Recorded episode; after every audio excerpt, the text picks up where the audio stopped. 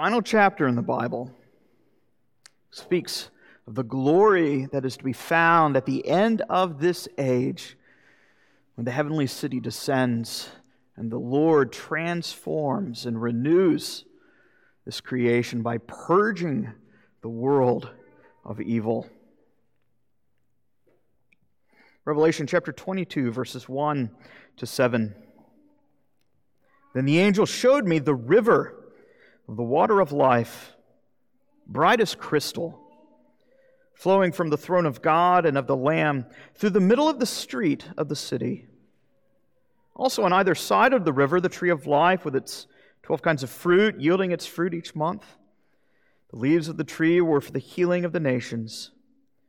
No longer will there be anything accursed, but the throne of God and the Lamb will be in it, and his servants will worship him. They will see his face, and his name will be on their foreheads, and night will be no more. They will need no light or lamp or sun, for the Lord God will be their light, and they will reign forever and ever. Now, turning with me to Psalm chapter 46, we read once more that river of life of which we've been told in Revelation 22. Here, in the midst of this psalm, gives us the broader context for which the Apostle John had written in Revelation. Psalm 46 To the choir master of the sons of Korah, according to the Alamot, a song. God is our refuge and strength, a very present help in trouble. Therefore, we will not fear, though the earth gives way, though the mountains be moved into the heart of the sea, though its waters roar and foam, though the mountains tremble at its swelling. There is a river whose streams make glad the city of God, the holy habitation of the Most High. God is in the midst of her. She shall not be moved. God will help her when the morning dawns. The nations rage, the kingdoms totter. He utters his voice, the earth melts. The Lord of hosts is with us. The God of Jacob is our fortress. Come, behold the works of the Lord, how he has brought desolations on the earth. He makes wars cease to the end of the earth. He breaks the bow and shatters the spear. He burns the chariots with fire.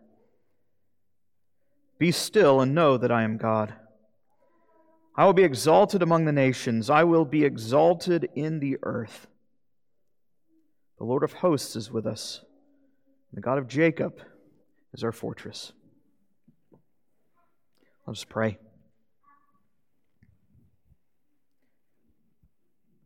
Gracious God and Heavenly Father, we ask that this morning you would open our eyes to see those wonderful things that you have promised to the children of men. We ask these things in Christ's name. Amen. Well, what troubles the anxious heart? Maybe if we could put the question more pointedly, what troubles your heart? What things do you get anxious about? I need to think about that for a moment. I'm not a fan of scary movies. I actually find them rather boring, but I will tell you the scariest movie I have ever seen. It's a movie came out about 10 years ago called The Impossible. It's a movie that's not about ghosts or slashers, rather it's a true story about the 2004 tsunami that came on Boxing Day, the day after Christmas, and killed hundreds of thousands of people.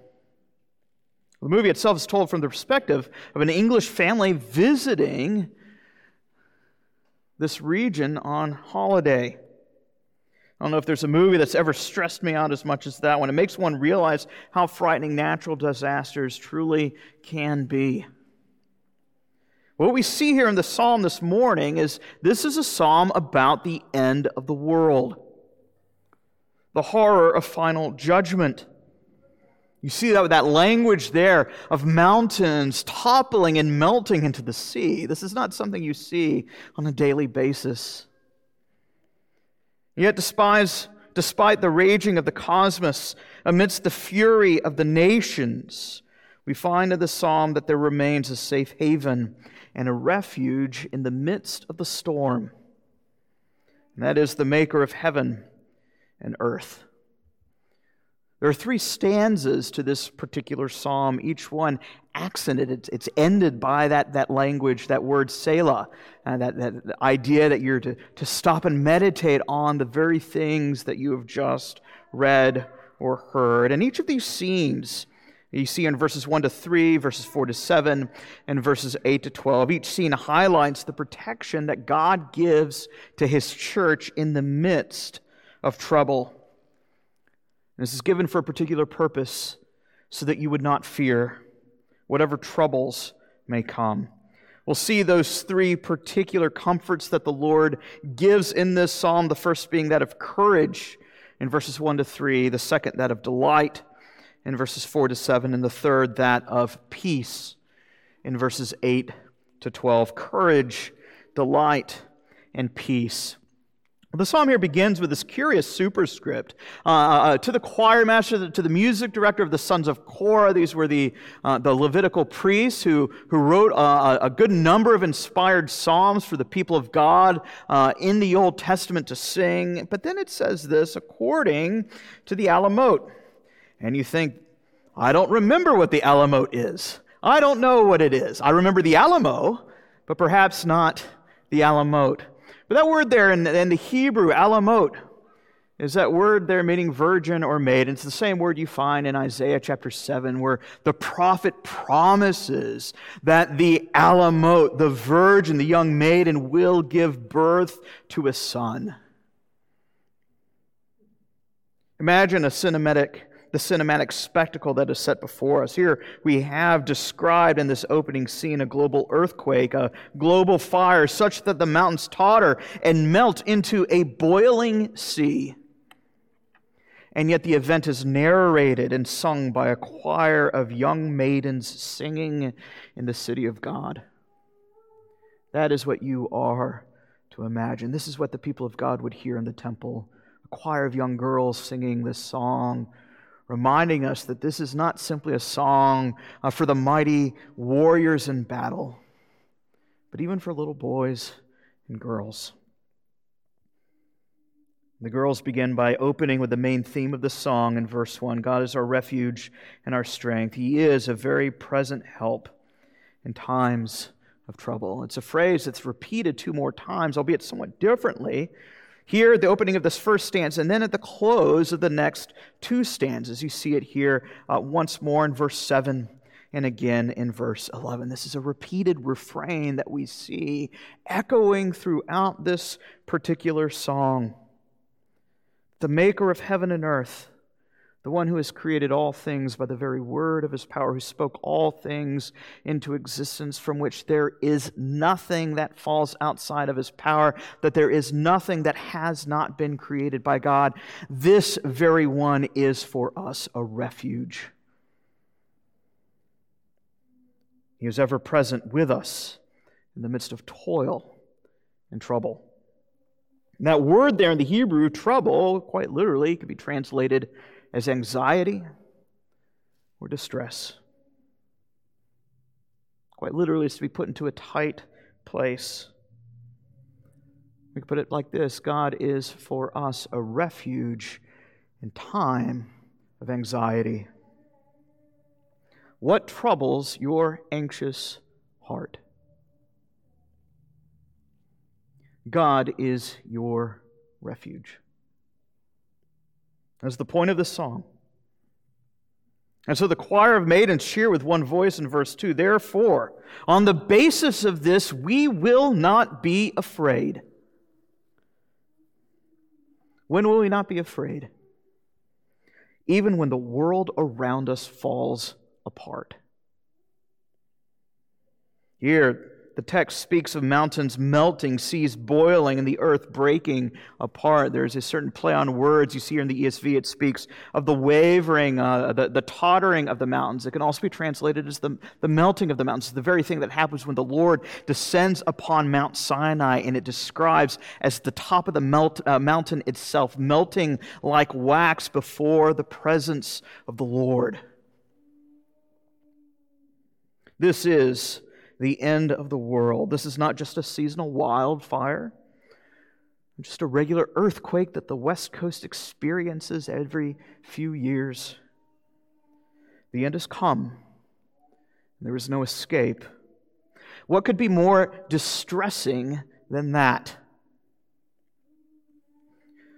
Peter himself reminds us what will befall this creation on the day of the Lord's return in 2 Peter chapter 3 that the heavens and the earth are stored up for fire.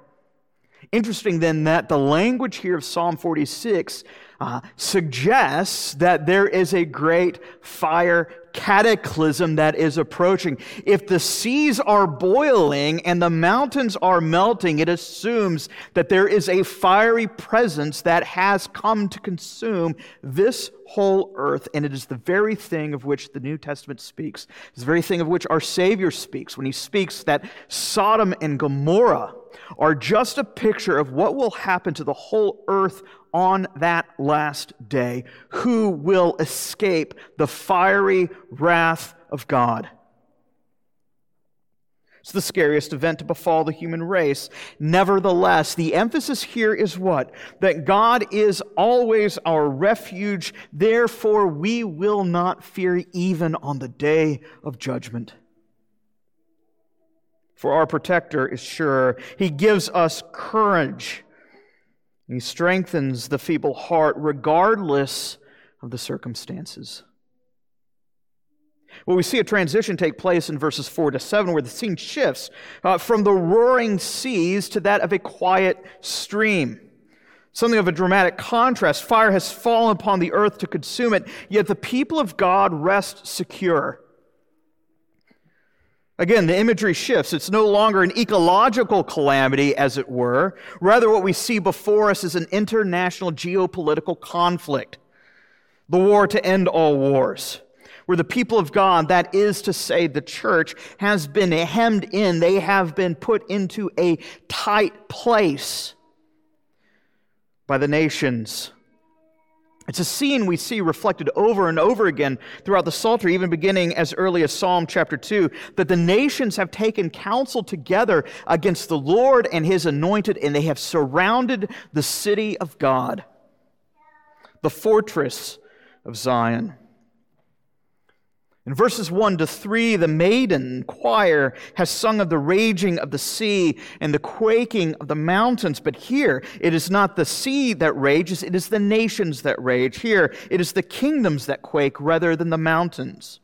In other words, there's this intentional parallel that the, that the psalmist, this poet, under inspiration of the Spirit, uh, of the Spirit, is drawing together for us.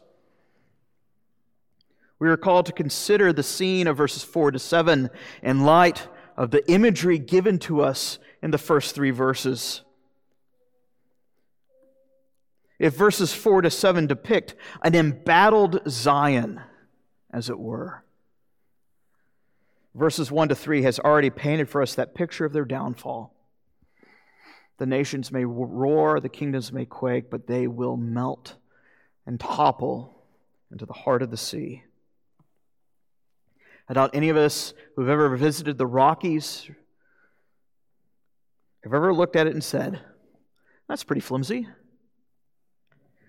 I could take that. No, when you look at it, you're, you're, you're left flabbergasted.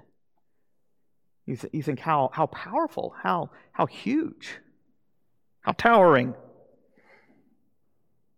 How could these things ever topple? What could ever topple the Rockies. What could ever topple Mount Rainier, Mount Hood here in the Cascades?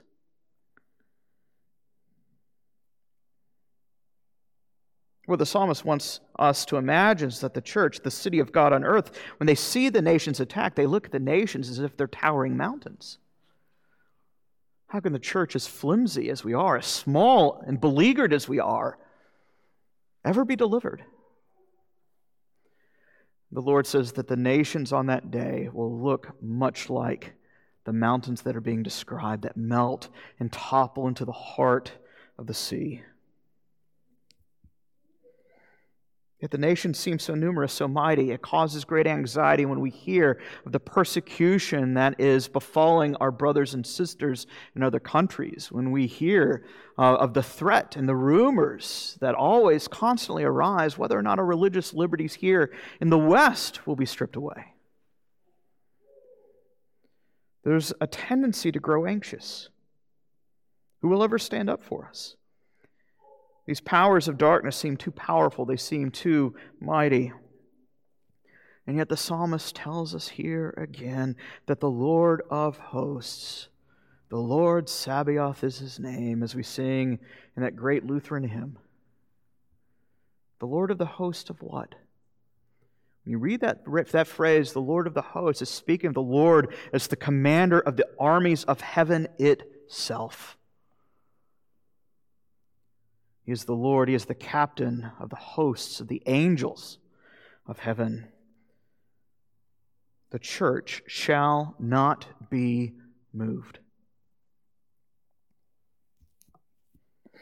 Now, if you were to go about reading about the, uh, the geography of ancient Jerusalem, there's one thing that you'd particularly notice, because here it says, as the nations have surrounded the city of God, of course, in the Old Testament, uh, it's Jerusalem that gives us a picture of that true spiritual city.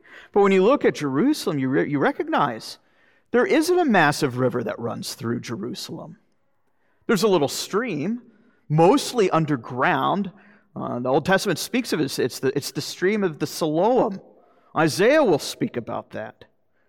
It's not a mighty river that flows through, it's, it's a small stream. How could that ever compare with the, the great power of the Nile? The mighty river of the Euphrates. And yet, that's the image that the Lord always presents before his people, isn't it?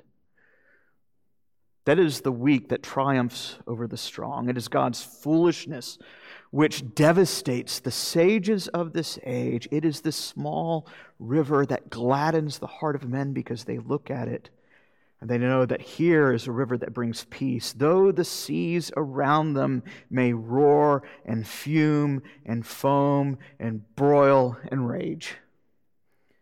There's a city with a river that runs through it that gladdens the heart of men. That's why Revelation chapter 22 employs this particular psalm to speak of the healing that the river and the tree of life brings to the nations. Our Savior himself in John chapter 7 speaks as he, uh, at a particular feast at a point in the, in the year, he goes up to Jerusalem and he stands up and he speaks of the river of life that flows through him. And here he speaks of what? The inundation of the Spirit. That all who believe in Christ will find the river of true delight. It's invisible, it's hidden, much like the river of Siloam. And yet, what pre- peace and what joy it brings as it gladdens the church as they know and find this great comfort that the nations don't stand a chance against our mighty fortress.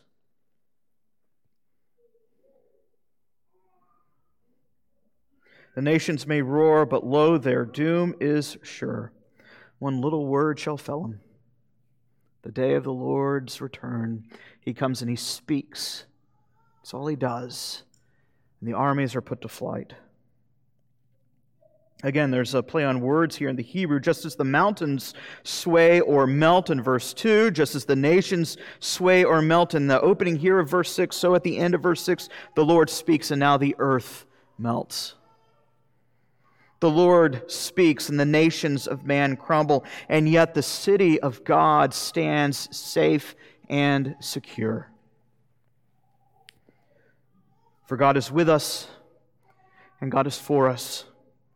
He is our mighty fortress. Final scene, verses 8 to 12. Now the maiden choir sings, calling us to behold the horrors, the desolations that the Lord has wrought in the earth. Judgment has come, it has fallen upon the ungodly. The world has come, uh, uh, become a, a global Chernobyl, as it were.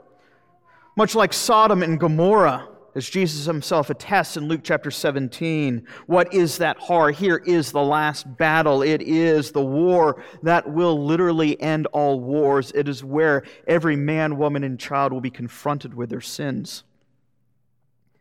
If they have not been repented and pardoned, it will stand over them and they will be condemned and consigned to God's everlasting wrath for all eternity. Come and behold the desolations that the Lord will bring as he judges the nations of men. And yet, at the same time, notice the, uh, the sharp contrast that comes here. Come, behold the horrors. What is that horror? Well, he makes wars to cease. Not only is it horror for the bad guys, it is good news for those who have been oppressed. Come and behold the salvation that the Lord brings as the Lord triumphs over the forces of darkness. The battle bow is broken, the spear is shattered, the chariots are converted into fire pits, as Ezekiel 37 tells us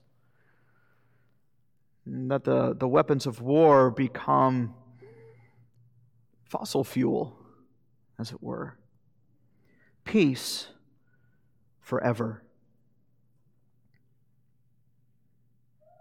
As Calvin describes in this psalm, God's act of war is, as it were, to bring an end to war itself as the Lord comes to judge all international disputes. The pikes are retooled into plows. Such is the great prophecies of Isaiah chapter 2, Micah chapter 4, and Ezekiel 39. The Lord adjudicates all the nations and all the peoples, and he puts the soldier and the mercenary out of business.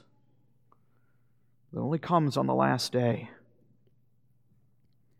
And on that day, no one will profane the Lord's name any longer. He alone will be exalted among the nations, where every knee and every bow, every tongue, every knee will bow and every tongue will confess that the Lord and His Messiah, rule in justice. That is the great promise and song of the Psalter, over and over and over again. It's the very thing that we see Paul himself speaking about in Philippians chapter 2 that Christ himself, being the anointed Messiah who has suffered for the sake of his people, has now been highly exalted, so that at that last day, every knee shall bow, whether in heaven, in the earth, or under the earth, will bow to the Lord Jesus Christ and confess that he is the true Lord of heaven and earth. And so the Lord speaks, Be still and know that I am God. As the wars surround us, as so many natural catastrophes plague us, be still and know that I am God. Who is it that the Lord is speaking to? Well, in one sense, we could say he's speaking to everyone as the Lord comes to judge the nations. But curious word here. It's a curious phrase. Be still. Quite literally, it means to stop, to let go, to leave it alone. To the nations who wield the sword against the church and will not relent, the Lord is saying, Let it go. Relax your grip on the sword. Repent, in other words, before it is too late.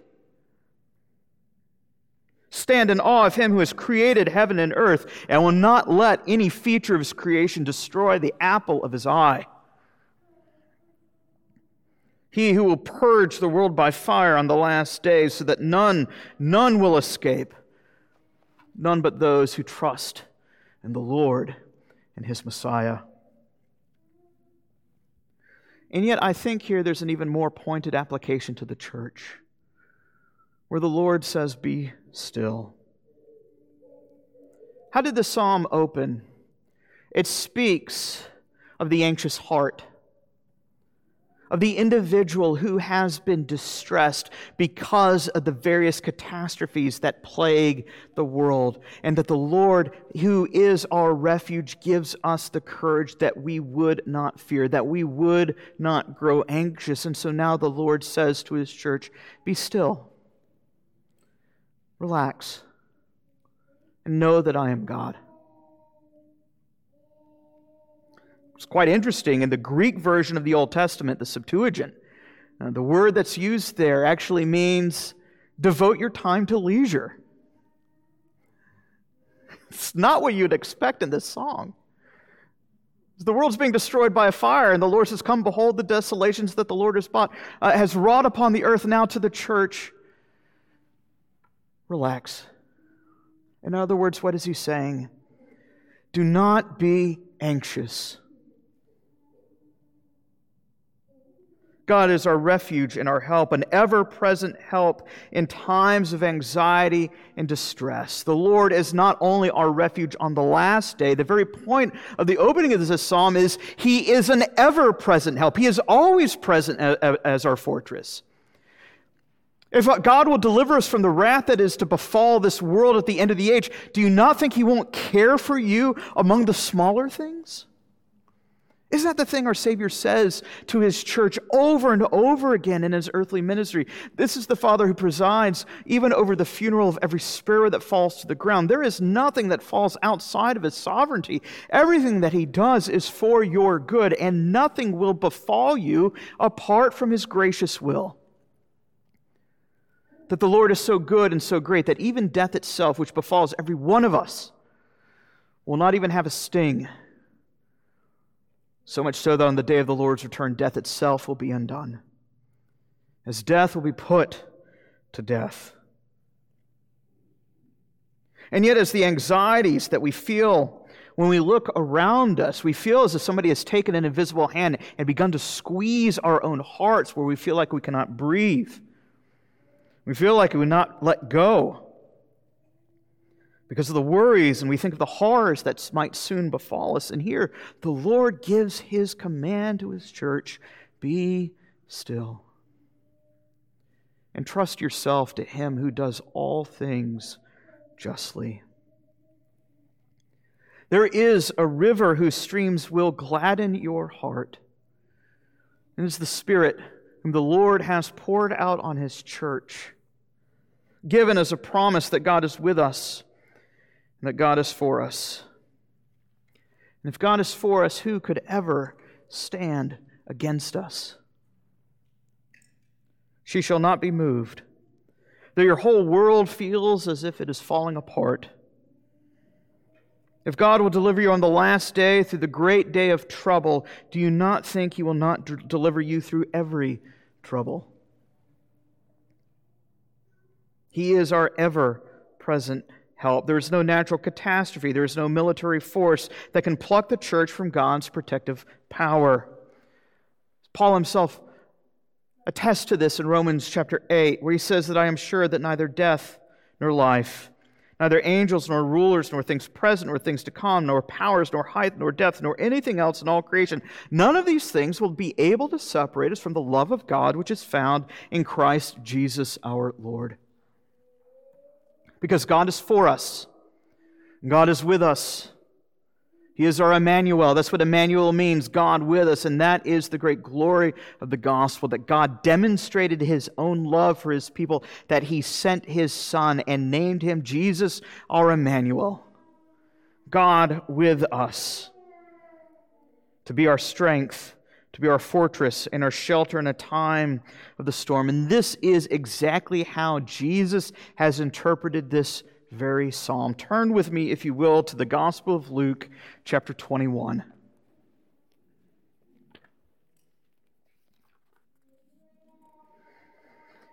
Here it is, Jesus' final week as he's entered Jerusalem, right before he's about to be crucified, and his disciples begin to begin to ask him about the end of the world.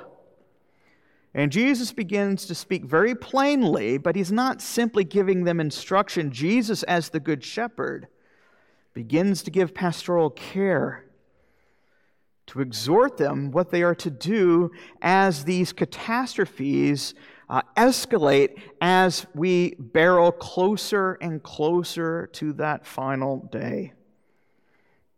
Look at verse 25.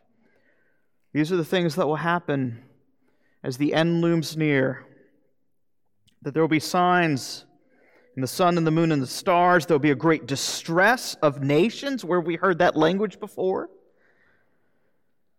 Nation will rise against nation, verse 11. There'll be earthquakes, famines, pestilences, terrors, and great signs from heaven, verse 12. The church will be surrounded targeted, imprisoned, persecuted. Verse 16, the church will be betrayed by family and friends and even put to death. Who would not be anxious about such things?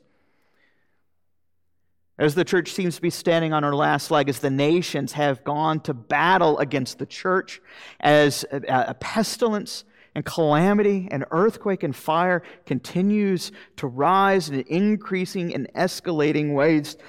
Yet, verse 18, our Savior says, What? And yet not a hair of your head will perish. Verse 25, and there will be signs in the sun and the moon and the stars. And on earth there will be distress of nations language we see here in Psalm 46, in perplexity because of the roaring of the sea and the roaring of the waves. Where have we heard that language before? People fainting with fear and with foreboding of what is coming in the world. For the powers of the heavens will be shaken. Where do you think our Lord is getting this? Of course, you could say on the one, uh, on the one hand, he's God, so he could say whatever he wants. But Jesus is intentionally echoing the language from Psalm chapter 46, this very context within which we are speaking, saying, This is what the end will look like. Read your Old Testament. Jesus is not saying anything new here. He's opening their eyes to things that they perhaps have missed.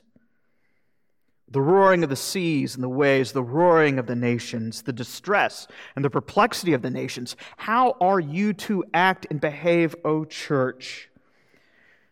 What should we do in times of such distress and anxiety? We see our Lord's response in verse 28. Now, when these things begin to take place, straighten up and raise your heads, because your redemption is drawing near. Be still. Know that I am God. Savior's own instruction drawn from the passage here before us this morning. Therefore, we will not fear, for the God of Jacob is our mighty fortress. Are you anxious about what tomorrow brings? Cast your cares on the Lord, for he cares for you. Are you wearied by apprehensions and fears from the daily news? come to me, our Savior says all who are weary, all who are heavy laden, and I will give you rest. Say to those who have an anxious heart, Be strong and fear not. Behold, your God will come with vengeance. With the recompense of God, he will come and he will save you. Isaiah 35. And as our Savior says, Look up, for your redemption draws nigh. Do not fear little flock, for it is your Father's good pleasure to give you the kingdom, that everlasting city. Let us pray. Gracious God and Father, we do pray that your grace would assuage all of our fears. We pray that you would deliver us from this present evil age, that you would lead us in your righteousness, and that you would cause us not to fear, even when we cross through the valley of the shadow of death. Teach us to fear no evil, for you, our great God, our Emmanuel, you are with us. We ask these things in Christ's name. Amen.